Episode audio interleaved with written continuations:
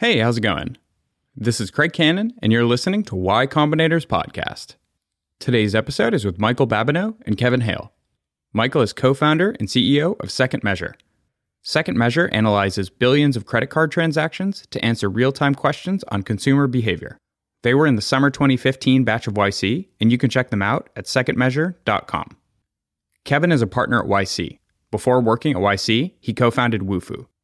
You can find Michael on Twitter at Mike Babineau, and Kevin is at I Like Vests. All right, here we go. Mike, Kevin was your group partner when you did YC in the summer 2015 batch. What idea did you apply with? So our basic idea at the time was was really to use uh, to use credit card data to help investors make better investment decisions. Um, and I think like one thing that and that is actually not really far from what we do today. Um, the only like the main evolution is that now we work with companies as well, not just investors. Mm. Um, but I think a big a big part of the idea though is not just to look at credit card data and try to find interesting things and then tell investors about it, but instead to build an analytics platform, throw that in front of investors, and then let them answer their own questions. And what led you to coming up with that idea? Oh, that is a good question. Um, so uh, I did not like I, I, don't come from an investing background or I, I don't come from finance at all. Um, I, I actually worked in video games. Um, and the same is true of my co-founder Lillian. So she uh, she and I met at Electronic Arts. Um, uh, we worked together there, and then at a um, uh, another gaming startup. Before that, I was in ad tech, and like I've always been in. You know, we're both software engineers. Like we've always been in the tech world. Uh, but we've got plenty of friends in finance. And one of those friends just out of the blue called me one day and was like, Mike, I need your help. I've got two terabytes of data on a hard drive. How do I load this into Excel? And that, that, that was like, it was, it was one of those moments where, uh, again, I'm, uh, as a software engineer, right? Like, yeah. I'm, you know, I, I hear, I get this question. I'm like, oh God, you know, like why? like why like why are you asking me this right, right. so he's in new york like i'm i'm in the bay area it's the middle of the, middle of the afternoon um uh, why like why am I fielding this? Um, and I I like wasn't feeling particularly helpful. I was like like what you know, what did uh, what did your engineer like what you know did you ask your dev team did you ask yeah. your engineering team um, and I just hear silence and then Mike what are you talking about we've got an IT guy and that's it and that blew my mind because he was at a 30 billion dollar hedge fund and like I just assumed that all hedge funds, you know, looked like Two Sigma or Rentech or you know these yeah. these like just these these places that have hundreds of quants and hundreds of engineers. But in reality, um, most uh, most hedge funds have a handful of analysts um, and just some back office support, right? They don't have any coders in house. Um, I think that's when we realized there's this huge opportunity because investors are like, in, you know, in, investors they they make money off of uh, off of having an information edge, right? Off of knowing things that other people don't, um, and they're like, and a lot of people who work at hedge funds are very, very clever, right? They're they're looking for this edge, like wherever they can find it, and um, over the uh, like over recent years, increasingly they've been looking at things like Google Trends, right? To see like, oh, is there some leading indicator in search terms um, that would uh, indicate some, you know, some like bigger shift in consumer sentiment about, I don't know, some company. Um, Very unsophisticated sort of analysis. Yeah, yeah, but at the same time, like a clever idea, and it, you know, oftentimes works, right? You've got investors like subscribing to things like ComScore, looking at how many, how many, uh, uh, how many visits to a website are happening, and because that roughly is like roughly correlated. Mm-hmm. Um, with uh, uh, with actual sales, um, and it's also like this nice leading indicator uh, in the sense that um, public companies only come out with they only report metrics uh, once a quarter, and it's like not right at the end of the quarter; it's actually sometime afterwards. So you can actually look at how many people visit if you can see how many people visited amazon.com um, over the past quarter then like you can look at the full quarter of information um, and then you can see how well that correlates with you know the resulting uh, reported performance so how'd you go from like helping someone with like a two terabyte excel problem and working on video games to being like okay this is now time for us to like quit our jobs yeah. and then solve this problem because like What were you doing there at EA? Like, what were both your roles? Yeah, so um, so we're so we are not video game programmers, right? We were working at a video game video game company, but my specialty was building high scale infrastructure, um, and Lillian's specialty is is building data pipelines and and and analytics teams. Um, and what you know when you look at when you look at the video game space, you know, like what, like how does, um, how does like a company like, uh, like Zynga, I think Zynga, Zynga epitomizes this, right? They're, um, they're like very metrics driven, very data driven, right? They, um, they were, one of the things they did very well is like optimize that, they optimize the hell out of their games. So when you think about an online game and you think about, um, what you want to optimize for, right? You want to, actually, let's just, let's, let's talk about this in terms of fun. If your game is too hard, no one's going to play it. And the game is too easy, no one's going to play it. So you have to find like this balance where the game is not too hard and not too easy. Um, and if you have an online game, then you have this like amazing leg up over um, over games that are you know like pressed to disk and then shipped out because you can update them. Mm-hmm. Um, if you and like the the best way to tell if your game is too hard or too easy is to simply look at you know where like how far people make it into the game. And so um, for instance, you could look at uh, how many players make it, you know, from level one to level two. Um, and if there's like a severe drop off, right? If like not enough people are doing it, then it's a signal that, hey, you know, it maybe, um, you know, maybe we need to tweak this. Uh, of course, the person who needs to answer that question um, is a game designer. And usually game designers um, aren't writing SQL. And so, you know, you've got all these metrics, like you're tracking all these, um, uh, all these events, right? Of, of like, oh, a player, you know, uh, they passed level one, um, or like player died or whatever. Uh, all of these events are being tracked and you you know you're like this is this is like a standard sort of analytics pipeline right you've you uh, uh, you you instrument your application, you have all these events uh, streaming out, you store them somewhere, you do some sort of processing on them, and then you dump them into some place where um, you can, uh, some place that you can query. Uh, but then you've got these um, these people who typically aren't coders, like a game designer or a product manager. They want to answer questions about how people are behaving in the game, um, and you know, you you basically have two paths at this point, right? If a game designer says like, how many people made it to level two, then as uh, like as you know somebody on the data team, you can say, okay, you know, let me run that report for you, and then you go and you like query it and you put together the results and you send it back, and then you know they look and they say, oh, this is great. How many people made it to level three? And you're like, oh, you roll your eyes and you're like, I see where this is going. Um, and at that point, you're like, okay, I have, a, I have a choice. I can either play this like go between, right? And like fetching data over and over again. Um, or I can build tools, right? And if I build a tool and hand that tool to the designer and say, you know, here, like answer this yourself, then, you know, I can focus on doing like much cooler things, mm-hmm. um, and much more interesting things. Also, I'm out of the, I'm like, I'm out of the way now. Like I'm mm-hmm. no longer in the way of um, this this person answering their own questions. Um, this is this is exactly what we did in the in you know in the video game space, and um, this is a pattern that we recognize could be really useful uh, in the investment space. Right? You've got all these um, all these uh, investment analysts, and they like they know so much about the companies um, that they are uh, making investment decisions on. Um, and they know what questions they want to answer. And so you can either put yourself in a position where you're trying to guess at the questions and like writing, pre-writing reports and trying to sell them reports, or you can just give them uh, like give them some sort of tool that actually empowers them to to answer like all the crazy questions that they thought they couldn't answer. So this is the thing that's like fascinating. You guys are building tools for understanding how to improve video games how does that become all of a sudden the skill set needed to sell financial and analytic software and insights to people who run like hedge funds and investment firms or even to do corporate like competitive tracking? Because to me it's just like i imagine they're going to ask about like what's your background? How do i know? Like how, how does that start? Like what made you f- realize that like we could probably do this? Yeah um I think it comes down to like like what is the fundamental problem being solved? And you know, like the fundamental problem is that you've got somebody who probably isn't a coder and they want to answer a question um, uh, of behavioral data. You write video games, and then how you decide what was the first product going to be? Yeah, I mean, I think for us, it was uh, it was really digging in further to understand what types of data uh, investors were most interested in.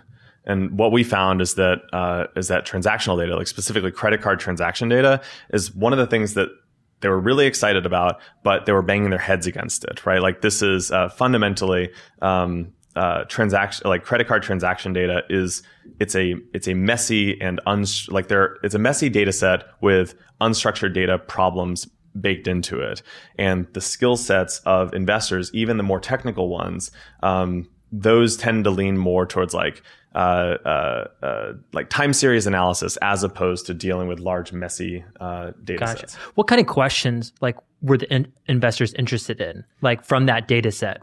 Yeah, I mean, I think like one of the one of the main things is just like how how is Chipotle doing, right? Like, are they um, so like uh, they famously had a food poisoning uh, uh, incident a couple of years ago. Actually, I think they had several, but um, you know, they wanted like investors, eager investors wanted to know, um, you know, what is the impact to their to their uh, to their actual revenue. How come there was no way to answer this before you guys came onto the scene? Yeah. So this is one of the interesting things. So there actually was a way to answer it. It was just a terrible path, right? The way to answer this before was with a survey, right? So you go to some market research company and you say like, "Hey, um, there's this, you know, like Chipotle, the food, the whole food poisoning thing. Um, you know, can you can you help me understand like how many people stopped going to Chipotle?" And they just have to like try to find a bunch of people that match a demographic and then hope like these people who answer are going to represent like Exactly. It takes it takes weeks or months. It costs tens or hundreds of thousands of dollars. You end up with this tiny sample of you know like oh good we got hundred respondents and they said that you know they um, uh, you know from this this pool of hundred you know like twenty of them said that they uh, have considered stopping uh, stopping uh, their their Chipotle like dining altogether. and then what do you guys do instead? So for us, you know, we like because we have direct observations of millions of US consumers, like we see all their purchases, right? We can just look it up right away. In fact, like we don't even need to look it up. We can just give you a tool and then you can uh, find the answer yourself. And so you got your first customers during YC, correct? Yes. How did you go about even getting them? Yeah, that's a that's a good question. I have to think back. So this is 2015. So our very first customer uh, was a VC who also ended up investing in us. Um, and I think one one of the things that was interesting is that um, actually this is one of the this is one of the things where we got to I feel like we got to cheat a little bit because because we were in YC. Like because we were in YC, like all the, like VCs are always excited to to talk to YC companies, and that's I mean They're trying to figure out who is in the batch and then try to invest before demo day. That's exactly right. And so we had uh, we had a whole bunch of these um, these like funny uh, these like funny meetings where you know we're trying to get in front of them to you know pitch them on a product, and you know they're happy to take the meeting because they want to hear about what we do. And so it ends up being this like dual purpose thing where they're like, okay, show me the product, now tell me your business model, and you're like, well, would you like to buy the product? And you know, fortunately, like a lot of times the answer was like did end up being yes. Um, and now most uh, most of the VCs here in the Bay Area they are our customers. You know, but it was really interesting navigating those those those early conversations. What were they excited about? Because like with credit card data, there's some things that it's really good at showing and identifying and some things that are not so good. So for example, it tends to be great for predicting consumer trends, but Yeah, I mean, I, it's basically. Uh, I think you just have to keep in mind, like, like what is it we're actually seeing, and what we're seeing is spending for a, a large proportion of U.S. consumers. And so, like, if the if it's if you want to understand a company that doesn't uh, that doesn't target consumers, if it doesn't target specifically US consumers and more specifically if it doesn't sell things directly to them, right? If it if it you know if they like we're not going to see General Mills, right? That's all sold through grocery stores. Um, but if it's something that you might see on your credit card statement, then like those are the things that we can help with. like Uber, Lyft, Exactly. all the meal like Gobble, etc. Um, and then what you're not going to see is like B2B enterprise companies, etc. But it tends to be like lots of people are interested in consumer stuff because they're like the fastest growing, most interesting segment. for a lot of exactly. There's like there's there's more. Yeah, exactly. There's the the the market is more than big enough. And so, are they using it as a market sizing tool? Not For- as a- because if you're investing in a seed stage company, Yeah. So um, probably the primary use case among among VCs is actually diligence, right? And when you think about like like put yourself in the shoes of, of a venture capitalist. So um, you know, some company walks in and they say, you know, they, they throw some numbers on uh, uh, on some slides, they show it to you, and you're like, okay, great. Like, is this? Uh, I have like lots of follow on questions. Do I, you know, do I try to get these um, the numbers from you? Um, and then additionally, there's a whole bunch of questions I have about. Uh, about your market, which you may not even know the answers to. So a good example of this would be um, if you are like so as a VC, somebody comes in and pitches you. Um, they're in. Uh, actually, let's just talk about Bird and Lime, right? So so imagine you're a VC. Bird comes in and pitches you, and they're like, they show you, they show you this chart, and it's like it's the perfect hockey stick chart, and you're like, this is amazing. You know, like I've never seen growth like this before. Um, and uh, at the same time, though, you've you know you've heard of other companies, you know Lime is out there, you've heard of like maybe jump bikes. You want to pick the best one. Exactly. Like, are you talking to number one? Are you talking to number two? You know, like what's, um, and then also, uh, fundamentally are the, like, if, you know, if, uh, Bird is showing good unit economics, like, is that, um, uh, is that best in class, you know, or could it be even better? Uh, and this is an area, like this is one of the key areas where we help VCs, um, is in giving them visibility, not just into the company they're talking to, but into, um, into their competitors, right? Into, uh, each of those, like every company in that space in relation to one another. So we can say like, oh yeah, Bird, Lime, like here's where Bird's winning, here's where Lime's winning, right? Here are, um, here are, uh, where the differences are in how like how well those customers perform, like how much they spend, and so on and so forth. But how, when you say unit economics, how do you uncover that data? so we don't see unit economics. So- Sorry. So um, so obviously, like we don't see the cost side. We just Yeah. see the, the the spending side. Right. So you could say, you know, an average bird customer spends forty dollars a week versus a Lime customer that might be twenty. exactly Like, and i think okay. and, and generally like if again if you're if if if you're a vc like you you have uh you have your own uh, ideas for how to estimate uh, the cost side of the equation okay, gotcha. What other metrics are you able to show? Like I was always impressed when looking into the dashboard inside of Second Measure about like, wow, I can not just see like how much revenue is like being pulled, um, but also things like cohorts, lifetime value, etc. And so like, like what what metrics like get investors like super excited? Yeah, you guys I mean- share them. I mean, let's. Uh, I guess taking a step back, let's think about like what are the main problems that we're trying to solve. So, um, so one is is generally the um, it, one is generally focused on company performance, right? And this includes things like competitive intelligence and benchmarking, right? Like, show me, um, uh, you know, what what is I don't know, like what what is the relative market share of the various meal kit players? Um, you know, how uh, how long do their customers stick around? Right? How um, how much do they spend over time? Right? Like, what's the what are the lifetime sales after twelve months? Uh, and again, if we split those into different cohorts, you know, are those um, are newer cohorts performing uh, better or worse than older cohorts? So there's all of these things in and around um, company performance, and then separately, there's stuff around um, uh, consumer behavior, right? And this these are things like where else do my customers shop? Um, things intended to help you get a better picture of you know who your customers are um, and like really help you hone in on like who your best customer and i'm saying you but really it could be you it could be your competitor it could be a company you're doing diligence on um, you know some target company What what are some good examples of that? Because your blog is basically just this, right? It's like just insights. Yeah, yeah, it's it's interesting, right? Because our core product is really about uh, it's really about empowerment and saying like, hey, you know, you as a user, you can answer whatever questions you want, like within this within the space of of U.S. consumer spending.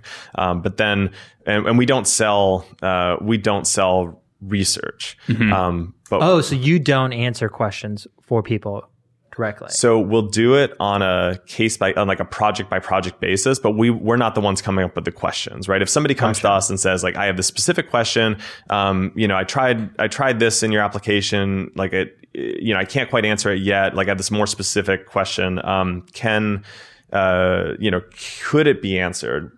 Um, those are cases where we can you know we can do it like a one-off research project uh, but those are and those are like paid projects but we don't publish those so the thing we don't do is we don't proactively do research and go out and like you know call up 10 of our clients and try to sell it to them Gotcha. What's some stuff that you guys have put on the blog recently that's your favorite? yeah um so so we've started some one thing we've started doing is uh, so uh actually uh, if we talk about our blog uh, we we also need to talk about um, like our press mentions. So we actually work with the press a whole ton, right? And so we keep getting quoted in like Wall Street Journal, Financial Times, et cetera. And I mean, this has been great for us. It's great for the reporters too because you know they're trying to write about like the upcoming like potential Lyft IPO or you know whatever, uh, and they want to support their reporting with more information, and we can help provide them uh, them with that information. We're happy to do so.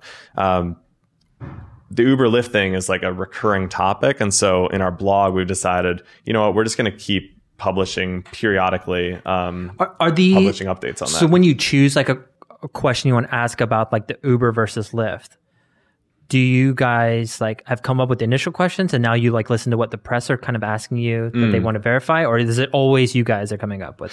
Um, so I'd say it is us always coming up with it. Um, we actually have a dedicated ed- editorial team. Gotcha. Um, so we've got, you know, we, we literally have a, a, a team of, of data scientists and writers um, who just pay attention to what's going on in, uh, like in the news. You know, what's going on, um, you know, with with companies that like could potentially be uh, interesting to others. The person who runs it, like, you know, she has a journalistic background. I mean, this is this is their core focus, right? Is find interesting things to write about it, uh, write about, and then write about them. So let's talk about some examples. So uh, before we started recording, one you mentioned was Stitch Fix and where the customers of Stitch Fix do and do not maybe spend. Yeah. So- So, specifically, we had. Um, so this is a really interesting thing, right? Because uh, one thing. It, so so part of uh, understanding what questions people are asking is like just going out and talking to people. And um, one recurring question we heard about Stitch Fix was like, is Stitch Fix cannibalizing uh, like department store sales? Right? Like, are they are they competitive with department stores? And so we decided to dig in. We had no idea what the answer was, um, but we decided to dig in and um, we attacked the problem uh, by basically saying, okay, let's look at let's look at people spending at department stores before and after they become a Stitch Fix customer. And what we found is that Stitch Fix had uh, no impact on department store spend. Right? People just started spending more on clothes. Period. Right, and in fact, the people who um, uh, Stitch Fix, uh, Stitch Fix's best customers, actually spent uh, even more on even more on clothes um, uh, before becoming a Stitch Fix customer than after.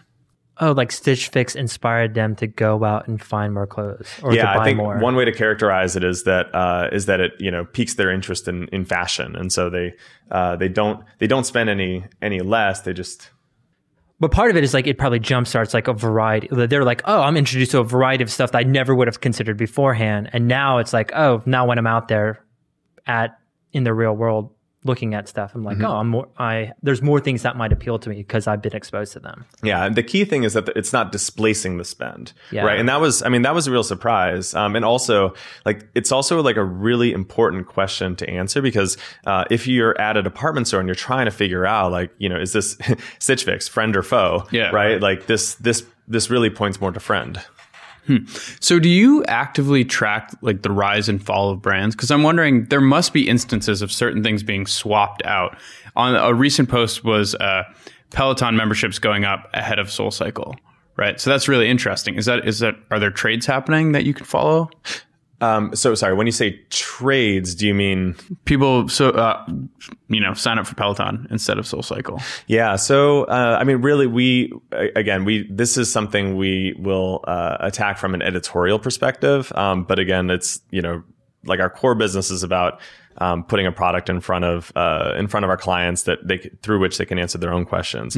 Um, now, on the blog side, yeah, I mean, the Peloton's Peloton and Soul Cycle story is super interesting. Like Peloton is a beast, um, and Soul Cycle is uh, has some interesting like actually so so after we came out with this article soul cycle basically they had a uh, a nice like non-denial denial um, where they basically said uh, like we don't know what they're talking about. Their numbers are like our numbers are great, um, but didn't actually dispute the metrics. To give some context, what did your blog post say, and then what was Oh. it that like SoulCycle was nervous about? I mean, the short version is that um, Peloton has now surpassed uh, SoulCycle in terms of like the number of active Peloton members, right? And this is based on a spending, uh, based on spending behavior. Active Peloton members uh, on a monthly basis um, have surpassed the number of SoulCycle, like active riders, on a monthly basis. Is there an overlap, like a Venn diagram of like people who were used to be SoulCycle and they've switched to Peloton? um, there is there's both like a current overlap and there's like a you know the the Sankey diagram type thing of like you know people who used to be one and now are another. Whoa. Have you been following how Amazon Basics has developed their products? Uh, I am generally familiar with it. I'd say for us that is uh, not something what we have a lot of visibility into because um, at the end of the day we just see an Just Amazon like a general purchase. Amazon. Exactly. But you've done some research about Amazon Prime people. Yes, yeah, we did. Um, so this is this is a case where we did a much deeper dive, and we actually gave uh, we gave several talks on this. So um, one thing, and this is you know this is spearheaded again by our editorial team. Um, you know, one of our data scientists, Brandon. So he so he dug into uh, Amazon uh, Amazon uh, Amazon's customer base, and specifically, you know, want he wanted to like understand really the differences in behavior between Amazon Prime members and non-Prime members, and like how that's changed over time, and really like how important um, Amazon Prime's members are to Amazon. And uh, one of the, I think one of the interesting takeaways is that increasingly Amazon is looking more and more like a subscription business. Like they're increasingly reliant on um, Amazon Prime customers uh, for for their revenue. And then another interesting thing is that even people who, so people who became uh, an Amazon Prime subscriber, even if they uh, lapse, right? Even if they uh, are no longer a subscriber, um, they're still spending more on Amazon after than they did before. I, how do you get to that conclusion that like like what was the evidence that showed that like oh Amazon is more focused on subscriber? Like how did you guys sort of like get to that conclusion? I would characterize it that they're less, it's not that they're more focused on subscribers, but instead that an increasing proportion of their revenue is derived from people who are Amazon subscribers. I got you. So it's one of these things where it's like, oh, it's turning out like Amazon's most valuable revenue streams comes from the Amazon Prime subscribers. And Yes. it- And, we don't know the reason why, but like there's obvious things that people can sort of portend. For example, it's just like, hey, they already pay for this membership, so they might as well use it Yeah. when they're ordering and buying stuff. So it's like an excuse to have something delivered to your house versus go to the store because I'm already paying for the membership. It's like a cost sunk thing. And so, w- when it comes to um, product development on your side, are you incorporating this data in any way, or is it just talking to your users, developing product from there? Yeah. So when we think about, uh, when we think about improving our product, like we have a few different streams for um, like really feeding the backlog. So one is internally driven, right? And this is it's based on you know it's based on like where we know we want to take our um, our application, um, and also uh, factors in you know us going out and proactively speaking with our own customers, like doing that user research and really like digging into their use cases, then use cases, and then figuring out where the gaps are, and then attacking those. That's one. Another is uh, I mentioned earlier that we do some custom research uh, for customers. This is like you know think of it as a professional services like uh, uh, uh, approach. You know this this is something that uh, also helps feed our backlog because if if we see recurring requests, then you know this is probably something we should add to our product. Uh, and then finally, we have like the editorial side, which you know for us is like the best form of dog fooding, right? So we're um, you know we can go in and like try to use our app to answer a question if we find that we hit a wall, right? We can't. It's like well we've we've dug as far as we can go, and now we have to go to the data behind it to answer the question. Like you know that's a a, a great signal that this is something we should probably build. one thing that's interesting to me is that I, I feel like we just like recently just talked to Jake Klamka uh, at Insight Data Science, and I, I feel like data scientists like hearing about your company, like this seems like a dream job. Like I work on interesting problems and questions, and then you know, even if it's with your editorial board that's figuring that stuff out, it seems fascinating to me. It's like, oh, every problem is going to be kind of different. We put that out there, and whether it's solving it stuff for your customers or stuff to like promote the company, um, like how do you look at like finding like because you guys are hiring right now, right? Yes. Like how do you find a good data science? Like what are traits that you're looking for that you know is going to be a good fit for this kind of like nebulous work? Yeah. it's such a good question. I feel like um, data scientist is such a, a, a, an overloaded and I think a bit overused, like an overstretched term. Um, I think for us specifically, what we're looking for um, are you know people who are f- like scientists with a capital S. Um, who have very strong quantitative backgrounds and can understand from first principles like the problems that they're trying to solve. I think very frequently what you find are um, you know people uh, interested in, in, in interested in data science, um, you know, they learn a lot of the tools, but maybe skip over the fundamentals. When you say like are able to think from first principles, I think this is something I hear as a common theme also for people who are looking for good engineers mm-hmm. or product managers, et cetera. Like, what does that mean exactly? Yeah. Um, so let's think about it this way. So, uh, so we have, uh, so a third of our company have PhDs right? We have um, we're basically equally so most of the team is technical. Um, How big is the team? So we're 60 people today, mm. um, and most uh, so most of the team is technical, uh, and it's about an you know 50-50 split between engineers and data scientists.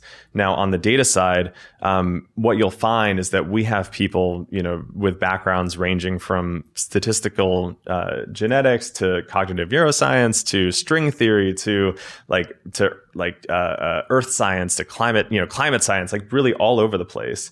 Um, and like the common theme though is that all of them are extremely good in statistics, right? So that you've you've got this um, there's sort of this statistical foundation that in you know that in our opinion like everything is built on top of. And uh, it's our view that if you come in with that that strong uh, that strong like you know mathy foundation that learning the tools like the tools can be taught right? We can like we're happy to help uh, uh, to help people get onboarded with like using python. Like okay cool you've only used r like that's fine right? We can we can help you like learn to switch over to jupyter notebooks. Um, but the thing that we're not going to teach you uh, is we're not going to teach you how to do math. Mm-hmm. and then how does that translate like into the first principles so, because um, I usually think of it as like someone who's willing to challenge. Like I will give someone a task, and sometimes they will come back and say, like, actually, can we just dive down? I was like, what's the reason behind this task? Mm-hmm. And maybe just be able to be like, oh, actually, I think I can improve the question we need to be looking into instead. Yeah, I think this uh, a lot of this ties in with like the nature of the types of problems we're trying to solve. Mm-hmm. Um, right? You can't like there's no there's no like I don't know playbook of best practices for um, for dealing with the problems associated with transactional data. Right, there's no playbook on building a um, uh, you know an analytics platform focused on consumer spending behavior. Right, a lot of the things that we're doing, um, you know they're either like we're either we're doing them for the first time and in some cases maybe they are simply being done for the first time.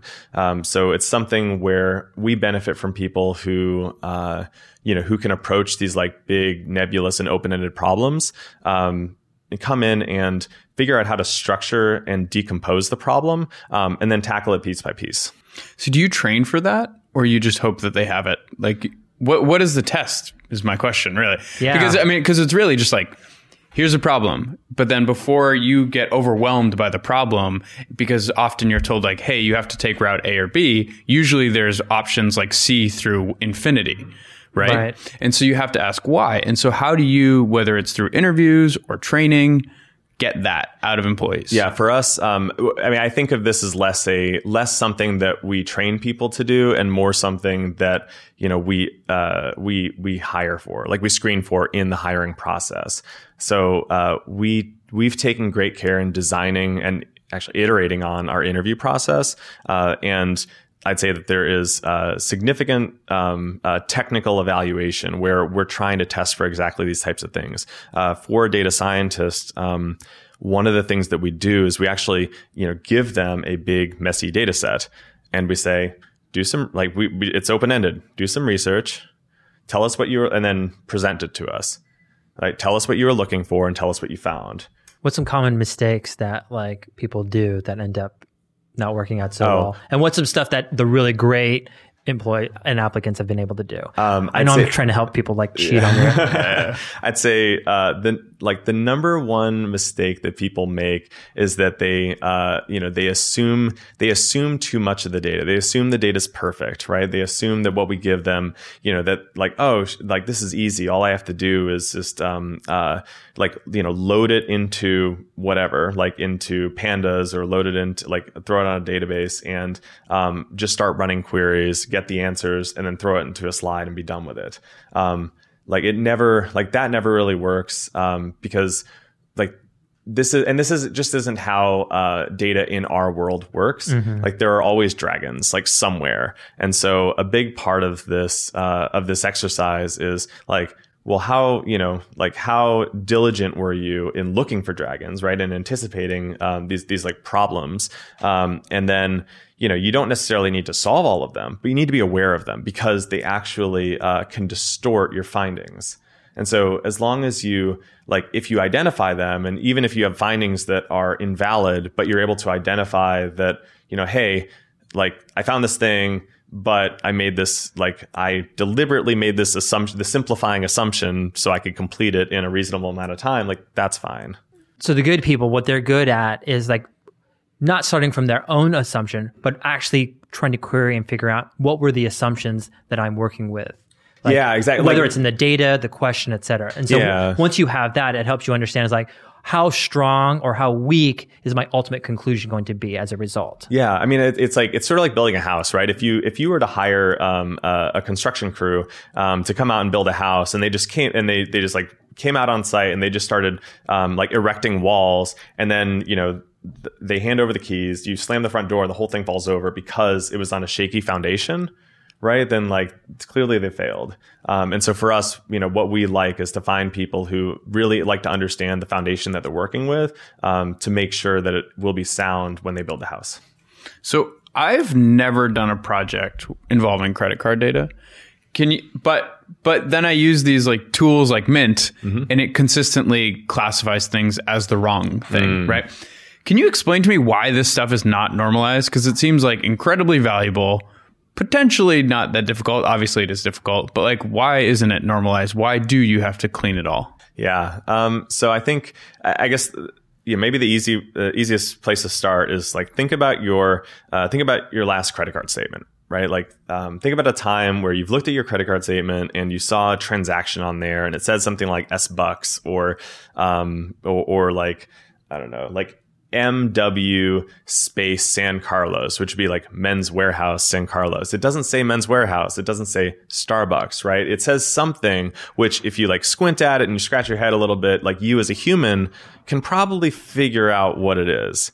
Um, now the, the problem, uh, is that like that, uh, the problem is that there are many different companies all, you know, putting in, you know, some piece, actually the fundamental problem here is that um, some human decided how to represent that that store um, in a credit card statement. And they're working within this constraint of a, a limited a limited space right? They only have a certain number of characters um, and they have to type something in which again communicates to a human that like yeah you were at walmart. Yeah. um, so you don't dispute the charge. Um, but it was never designed uh, for a machine to read and so, um, like the result of this is that um, there are uh, you end up with this this this cardinality problem, right? You end up with uh, many different variants um, for a single uh, for a single merchant, and part of our job is to find all the variants and to map it back to that singular merchant. But there, so you're saying there are multiple text strings associated with Men's Wearhouse in San Jose or San Carlos or whatever. Yeah. So within our data set, uh, we have, so we're looking at um, like 50 plus billion transactions. We have 1 billion unique transaction descriptions. And I'll tell you what, there are not 1 billion uh, merchants in the US. Right. Okay. So like Macy's alone has like 3 million different representations. What? What? Yeah, So- I'm just like kind of baffled that it was Yeah. never like, hey, Macy's, your store number 1200, whatever, the, Yep. done. So there are two. There are basically two layers of problems. So one is that uh, you know one is that one is the the human layer, right? Where you've got somewhere you've got a human and they're setting up um, the point of sale, you know, system like the the swiping device for um, you know for a certain Macy's store. Let's actually let's just talk about McDonald's for a second. So McDonald's, you've got franchises. So when somebody sets up their franchise, you know, they they work with like a point of sale uh, provider and they get their point of sale set up. And like, okay, well, you know, what should this be? It should be like McDonald's. Um, I don't know, like F139. Okay, great. Right now we've got this this one location. Um, the problem is depending on depending on um, how the transaction is processed, the apostrophe that you expected to to appear in McDonald's could be a space, it could be a star, it could be deleted, right? It could just be you know McDonald nothing s, um, right? And like basically uh, the the two problems, you know, one is a, a human one where different humans could describe things differently. They can even typo the name of their own company. Um, which happens. Um, and then the second problem is uh, there are like various per- perturbations that can take place um, uh, in the processing uh, uh, chain. I think part of it was like the corrections had to happen by users of Mint, Yeah. and I think humans don't want to correct that data No. diligently. And also, if it turns out it's like, oh, I can see a human getting really frustrated where it's like, this is the 50th time I had to correct that this is coming from McDonald's. And therefore, like, I no longer want to correct this anymore because, like, this is just not any good. And so the problem actually is like, oh, all of them are so different. And Yeah. so humans are giving up on the classification when really it's like, this is actually more I have like such limited incentive to classify my own data. I, was like, I don't really care. I mean, I'm sure some people do, but I don't really care how much I, I mean, spend the, on food. the problem gets even worse. Sometimes right? I don't want to know. Yeah. It's like I need to sit in that like fast food denial. yeah, if Amazon was all classified in one category, that would not be good. So I mean, like this, you know, if you're uh, if you're coming into this like with a I don't know, like a, a, a software mindset, right? You're thinking like, oh yeah, there should be some like unique identifier for uh, for Blue Apron, right? But if you actually just look at all the Blue Apron transactions, what you're going to find out is that you know there's actually more than one Blue Apron. Did you know that there's a Blue Apron grocery store? Um, that's Oh, that's very close. It's in close. Brooklyn. Yeah. yeah, like uh, things like that, or like United, uh, like United, um, United Airlines, of course. Uh, but then there's also a United grocery store, um, and they show up. In some cases, they show up the exact same on your credit card statement. How much time are you guys spending cleaning up data? Is it like perpetual and nonstop? Um, so, uh, so we don't think of it as like a fundamentally human. There are human elements of it, but I mean, really, it's something that we, you know, try to use machine-based approaches to get to like operate as a giant lever. Um, for uh, i guess we think of it this way right we we've basically had to build two different products so one is this pipeline which ingests raw transactional data and then output something useful and like you know the the things that we do in that process are things like like this uh, this entity resolution um, which is what we've just been talking about with merchants but it also includes like other things like um, you know figuring out um, for an Uber transaction, it says San Francisco. It always says San Francisco, but you know, obviously, not all Uber rides are, are like in this city. So, oh, um, looking at other transactions around it to see like, oh, maybe this originated somewhere else or exactly. happened. so we figure out uh, we figure out the location of the the of the purchaser um, based on you know where their other purchases are, um, and that lets us uh, like fill in the gaps. So we say like, oh, you know what? Ignore this location for Uber, um, and instead, you know, use this computed location. Um, there's there are other things that we need to solve, and then there's this whole other thing around um, uh, uh, around debiasing, right? Because we basically have this this this longitudinal study going on, right? We have this panel, um, the panel of consumers, and obviously it's not going to be a perfectly representative sample of the U.S. So uh, you know, so we endeavor to figure out all the ways in which it isn't representative, and then apply corrections to make sure that you know whatever results you get do represent the greater population.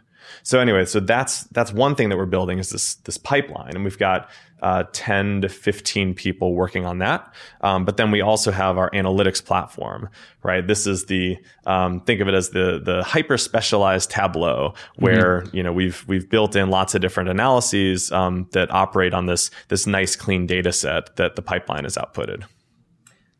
one increasingly growing set of customers for you guys are like corporations doing this for like sort of I guess competitive analysis. Yeah. How did that come up? And so like why is that I mean I can see why it would be interesting to them, but I'm just wondering are they looking at questions very differently when they're looking at your platform to answer them? Yeah, I think this was like this is a really interesting journey for us because you know we started out um, building a platform that was focused on helping investors um, understand company performance right? And YC hammers, you know, hammers in that you need to like focus, focus, right? Um, that it's not like it's better to have uh, something a small number of people love than uh, something that many people just like. And we took that like, you know, we really took that to heart, and we didn't want to work with companies for a long time because we were afraid that it would uh, spread out our focus. One of the things that uh, changed our thinking um, was this uh, so there's a, a, book from Clayton Christensen. So he's a professor at um, at HBS, and he wrote Innovator's Dilemma. More recently, he published uh, a book called Competing Against Luck, and in it he talks about um, he talks about the the theory of jobs to be done, and like the basic premise is that um, when you're thinking about you know substitutes for your product. Um, you shouldn't be thinking about things that just look similar to your product.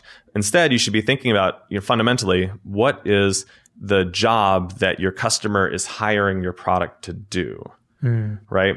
And if uh, and this this I guess cha- this changed the way we thought about focus um, because you know like this whole time we've been we've been thinking like oh investors investors investors but in truth there are many different use cases for investors right a fundamental discretionary hedge fund, right? Like a, think of it as a, a, a group of analysts who are, um, you know, working in Excel and trying to figure out like, is you know is um, Stitch Fix a good like a, a, a, poised for growth in the longer term? Um, like they have a very different use case from uh, a, a, a, quant investor who's focused on like someone who has a purely systematic strategy and is trying to trade, um, you know, on a daily, weekly, or even like like just quarter to quarter based on where they think uh, companies are likely to beat or miss relative to expectation.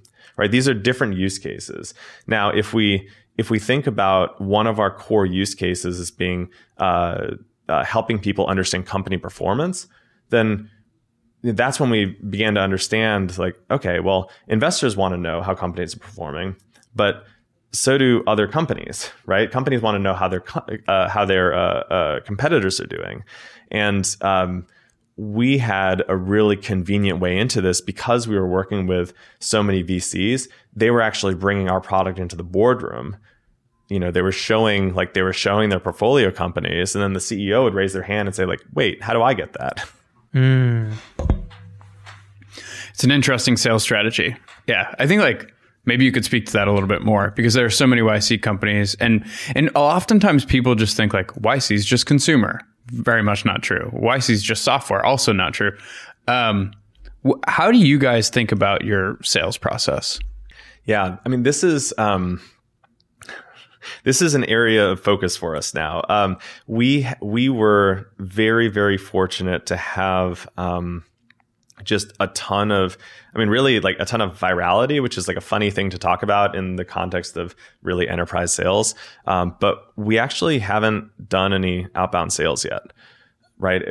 We have 150 clients. Every single one of them came to us through inbound right? They uh, basically you know somebody signed up and then they they told their friend about us. Mm-hmm. um, their friend reached out loved what they saw signed up told their friends and so on. I mean it's a box of secrets and so to me, it's just like, hey, I have this thing and it lets me see stuff that it's like that I've never been able to see before. And so like that's a very remarkable thing that's easy to spread around. Yeah, exactly. Like yeah, everyone knows that, you know, Uber is bigger than Lyft, but like how much we can actually quantify it. Um, and I think that's it's a lot of uh, like it's yeah, it's a lot of fun and for cer- certain people, right? It's sort of uh, it unlocks like a new way of doing their job. Um, and so it's it's it's become like table stakes. Uh, and that's that's been great for us. Um, but now, like you know, we just raised our Series A, um, so that was led by Bessemer and co-led by uh, by Goldman by Goldman Sachs, um, and then we also had participation from Citi, um, like that, Citibank. Correct. Goldman Sachs and Citi. That's such interesting partners or investors. to be leading around? What, what why were they super excited? Especially, yeah, Yeah, I think um, so. We uh, we fall into so I, I'd say that the the the reasons are different for each. So we fall into this general category when you're when you're talking about the investment world. We fall into this category um, of companies generally known as like alternative data. Uh, companies. So, uh, alternative data basically refers to you know anything that can uh, any information that can help you understand how companies are performing um, that isn't just the traditional reported fundamentals um, or like stock prices or things like that. So this uh, collectively it's referring to credit card data um, satellite imagery uh, web traffic data geolocation uh, like from uh, data from mobile devices and so on. Gotcha. um, Goldman Sachs is making has made a big push into the alternative data space, um, and you know they they had not made an investment in any company touching uh, uh, dealing with credit card data, um, and so we're like you know we're their horse in that race, if you will, awesome. um, and they've been just phenomenal. I think I think like here uh, here in the Bay Area, there's like so much of um, it- like you know everybody's focused on working with um, you know with like tr- like big traditional VCs, um, but I think you know we've actually had uh, tremendous success uh, working with sort of like I don't know less less uh, expected players, I guess, out here. So um, our seed round was actually led by Jefferies, another investment bank. And one thing that we found uh, to be true for both Jefferies and uh, and Goldman is that they they are uh, extraordinarily well connected, you know, like in New York City, in the East Coast, with not just investors, um, but also with companies, right? Because they're investment banks. Um, so they've been uh, they've been just tremendous in terms of um, helping us get in front of more, um, you know, more of the types of you know clients we we want.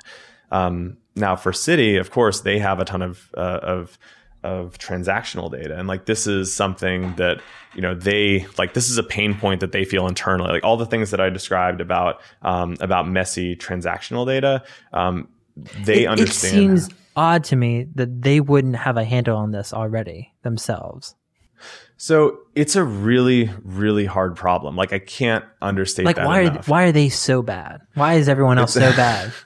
it's not i wouldn't say that it's ever, that everyone else is so bad i think it's just that um You're so good. ev- Or their other products are so profitable. It's Yeah. that uh, I think it's that people are focused on solving specific problems, Yeah. and so like I wouldn't say that you know like Mint is I wouldn't say that Mint is terrible at um at identifying uh at like understanding transactions right they're just they're they're good at different things because they're focused on solving a different problem right like mint.com is not trying to like they're sorry they're trying to solve the problem of you know what we need a best guess as to what this transaction is but we need to do it for all the transactions, right? Like we flip that problem upside down. We say, you know what? We don't care about most transactions. We only care about the, you know, 5,000 or so companies that we track and growing, right? We care about that and we can't be wrong because if we're wrong, somebody's going to lose millions of dollars.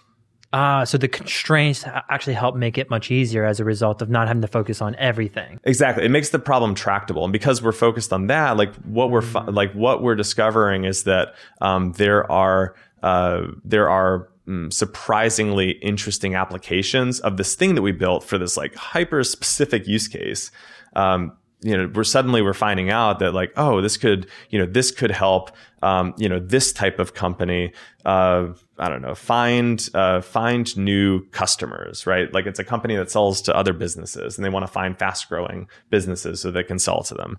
Um, this is, uh, I think, this is one of the this has been one of the interesting parts about our journey is discovering, like really by accident, you know, all of these um, uh, additional use cases that we really didn't anticipate.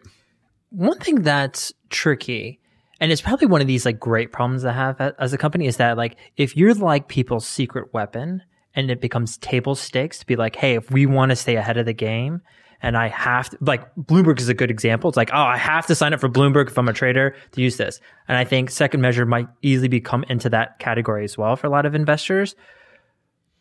I feel like the tricky part is then like if all of a sudden now everyone is using us, like how do you develop the product? Like how do you keep it interesting Yeah. So um, and this- keep people on board Yeah. versus like jumping ship or trying to find some other solution. Yeah, I mean this is uh, this is a really really good point, in particular for um, uh, for the investment audience, right? Because uh, investors are looking like they they make money off of information edge. They make money off of knowing things things that other people don't, um, and this actually informed uh, a lot about how we tackled this problem because we could have very easily focused on um, on selling uh, quote insights or quote signal uh, Yeah. to hedge funds, right? Where we we say like, oh, here are the most interesting, I don't know, like uh, trading signals, and we send those out. But as we uh, add more and more customers, then you know the value to each one um, becomes significantly diluted. And so, um, you know, we took the view that, in particular, because uh, transactional data, there's no single owner of transactional data. There's no way to to like control how many people have access to it. Why not just assume everybody's going to have access to it one day, and then focus on building um, uh, building a tool to help people, um, you know, answer more creative questions, right? And our view is that even if everybody has access to the same data, um, that if they simply focus on asking better questions, they'll still find their own edge.